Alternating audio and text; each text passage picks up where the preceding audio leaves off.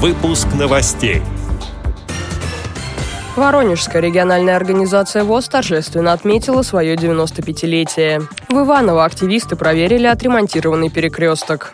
В Красноярском драматическом театре открыли новый сезон спектаклей с тифлокомментарием. Незрячим интернет-пользователям помогут разобраться с мемами. Далее об этом подробнее в студии Дарьи Ефремова. Здравствуйте.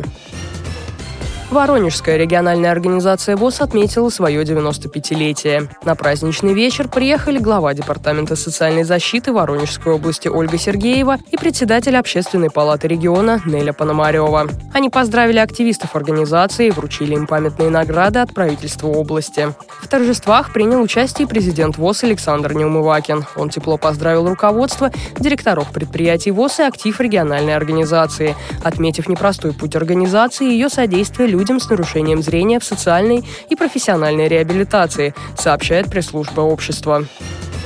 В Иваново представитель ВОЗ принял участие в общественной приемке дорог. Активисты различных общественных организаций, в число которых вошел председатель местной организации Алексей Назарецкий, проинспектировали перекресток проспекта Текстильщиков и улицы маршала Василевского. Объекты ремонтировали в рамках национального проекта «Безопасные и качественные автомобильные дороги». Все переходы на перекрестке оснастили тактильной плиткой. Пересечение тротуаров с проезжей частью выполнили с понижением бордюрного камня. Ивановская местная организация ВОЗ сотрудничает сотрудничает с администрацией города по вопросу доступности городской среды уже более 10 лет.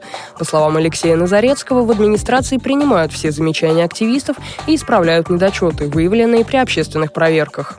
Все началось с того, э, когда наша администрация задалась целью оснастить э, перекрестки звуковыми сигналами. Они попросили нас дать сведения о тех перекрестках, которые наиболее востребованы нашими незрячими. Это, как правило, вот подходы к нашему Дому культуры, э, близлежащие магазины от их домов. Вот э, когда я ходил по этому перекрестку, я сказал, что на этом перекрестке не хватает звуковой приставки, потому что вот рельефную плитку уложили, звуковой приставки нет. Вот, и э, они сделали пометочку, что пожелание такое, что этот перекресток необходимо оснастить э, такой приставкой. Отмечу, что всего в Иваново более 20 улиц оборудованы тактильной плиткой, и более 60 городских светофоров оснащены звуковым сигналом. Красноярском драматическом театре имени Пушкина открыли новый сезон тифлокомментирования спектаклей. Постановку «Три дня в деревне» посетили местные инвалиды по зрению, а также гости из Благовещенска. Всего 20 человек. Спектакль поставили по пьесе английского драматурга Патрика Марбера, который вдохновлялся произведением Ивана Тургенева «Месяц в деревне». Всего с 2018 года в театре прошло пять показов этого спектакля с тифлокомментарием, передает наш общественный корреспондент Анна Вильданова.